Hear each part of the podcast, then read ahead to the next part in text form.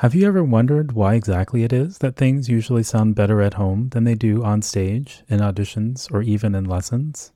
It's easy to chalk it up to nerves or assume that you just have to practice more or get more performance experience. And sure, those things certainly are part of the puzzle, but a lot of times that's not really the true root cause. If you've been confused by the inconsistency of your performances, I put together a free four minute quiz called the Mental Skills Audit which will help you pinpoint your mental strengths and weaknesses and figure out what exactly to adjust and tweak in your preparation for more consistently optimal performances. You can take the mental skills audit online at bulletproofmusician.com slash MSA.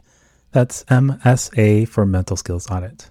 And again, it's 100% free and it'll take just four minutes to get your results emailed to you as a PDF. This is Noa Kageyama, and you're listening to the Bulletproof Musician Podcast. Every Sunday morning, we'll take a look at a new research based tip or technique to help you practice more effectively or perform better under pressure. And on the first Sunday of every month, I'll have a guest from the music, sport, or research world who will share their insights on how we can all be a little more awesome in the practice room and on stage. Do you have fond memories of those not so long ago days when soda came in glass bottles, drive in movies were still a thing, and tomatoes actually tasted like tomatoes? Even in most ways, we're generally better off now than we used to be. It's easy to look back and romanticize the good old days. Whether we call it declinism, which is bad, or nostalgia, which is maybe not so bad, it's pretty common to gripe about the state of things today, bemoaning the declining craftsmanship and build quality of our furniture, or the dwindling number of doctors who make house calls.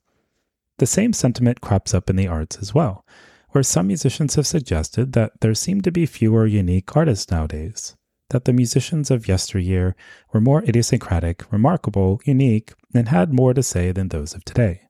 For instance, in a 2012 interview with The Strad, violinist Ivry Gitlis noted that Elman, Kreisler, Heifetz, Milstein, Menuhin, Busch, Sammons, Oistrakh, Francescatti, Huberman, Enescu, Szigeti, each one of them playing the same music would be a completely different work.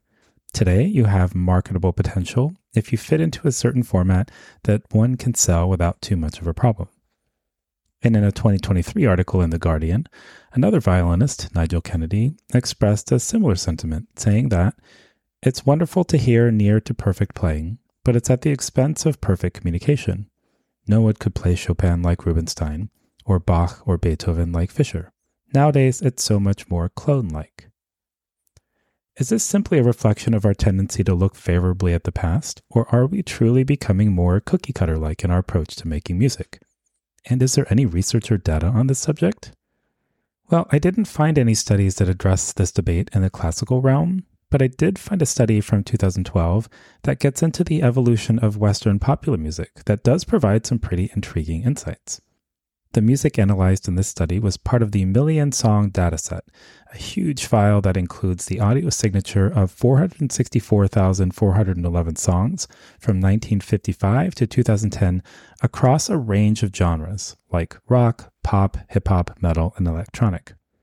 To give you a sense of how massive a collection of songs that is, the authors calculated that it would take about 1,200 days, or about three years and four months, of listening 24 hours a day to get through the entire playlist. The researchers were primarily interested in seeing how popular music had evolved over 50 years, and they looked at three key elements of the music contained in this dataset pitch, timbre, and loudness.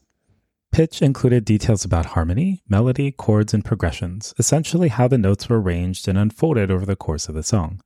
Timbre related to the color, texture, and quality of sounds used in the song, for instance, the choice of instruments, as well as recording techniques which affect this aspect of sound.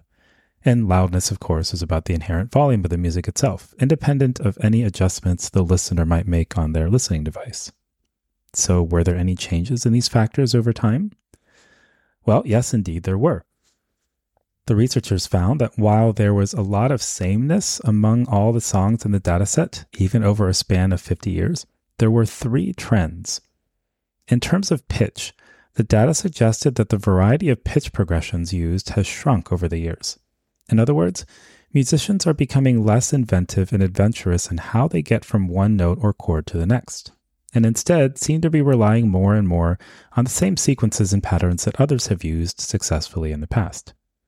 A similar homogenization seemed to occur with timbre, whether it's due to an increasing reliance on the same instrumentation or the utilization of the same limited toolbox of recording techniques. The palette of sound, colors, texture, and tone present in recordings has diminished as well. Meanwhile, everything is getting louder, which might not seem like a big deal. I mean, that's what the volume knob is for, right? But this actually has some meaningful consequences because when everything is louder, the dynamic range becomes much more restricted. As in, the contrast between the really soft stuff and the really loud stuff shrinks, which actually reduces the overall emotional impact of the music and how exciting things can be. It's not really fair to compare popular musicians and classical musicians, of course, so it's not clear what an analysis of classical music recordings would yield. But it has been argued and debated that easy access to so many incredible, accurate, and perfect recordings has made us more afraid of making mistakes and taking risks, which could easily trickle down into how we approach practicing as well, where instead of experimenting more freely, trying new things, and embracing errors in the practice room, accuracy becomes the primary goal. Even though the research suggests that we don't have to be as afraid of errors as you might think. For instance, it seems that practicing something in a variety of different ways, aka variable practice, can lead to better learning and performance than if we aim for consistent, mistake free repetitions. And that practicing doing something wrong on purpose can actually lead to better learning and performance than only trying to get it right. For links to specific articles on how to do variable practice and instructions on the right way to practice wrong on purpose, you can go to the written blog post at bulletproofmusician.com/blog or click on the link in the episode notes in your podcast app. Also, if you're interested in the issue of perfectionism in the practice room and in music more generally, that will actually be the subject of an upcoming podcast episode with clarinetist Christine Carter and psychologist Ellen Hendriksen. To make sure you don't miss that when it comes out, click subscribe or follow in your podcast app to make sure you get a notification when it's released. And the challenge of learning to be a kinder and gentler, yet more effective and efficient practicer and performer will be one of the key objectives in the upcoming live four week Performance Psych Essentials class. Because it turns out that abusive inner critic is not an essential ingredient in becoming the best musician you can be. You can get more details about the class and learn how to sign up at bulletproofmusician.com slash essentials.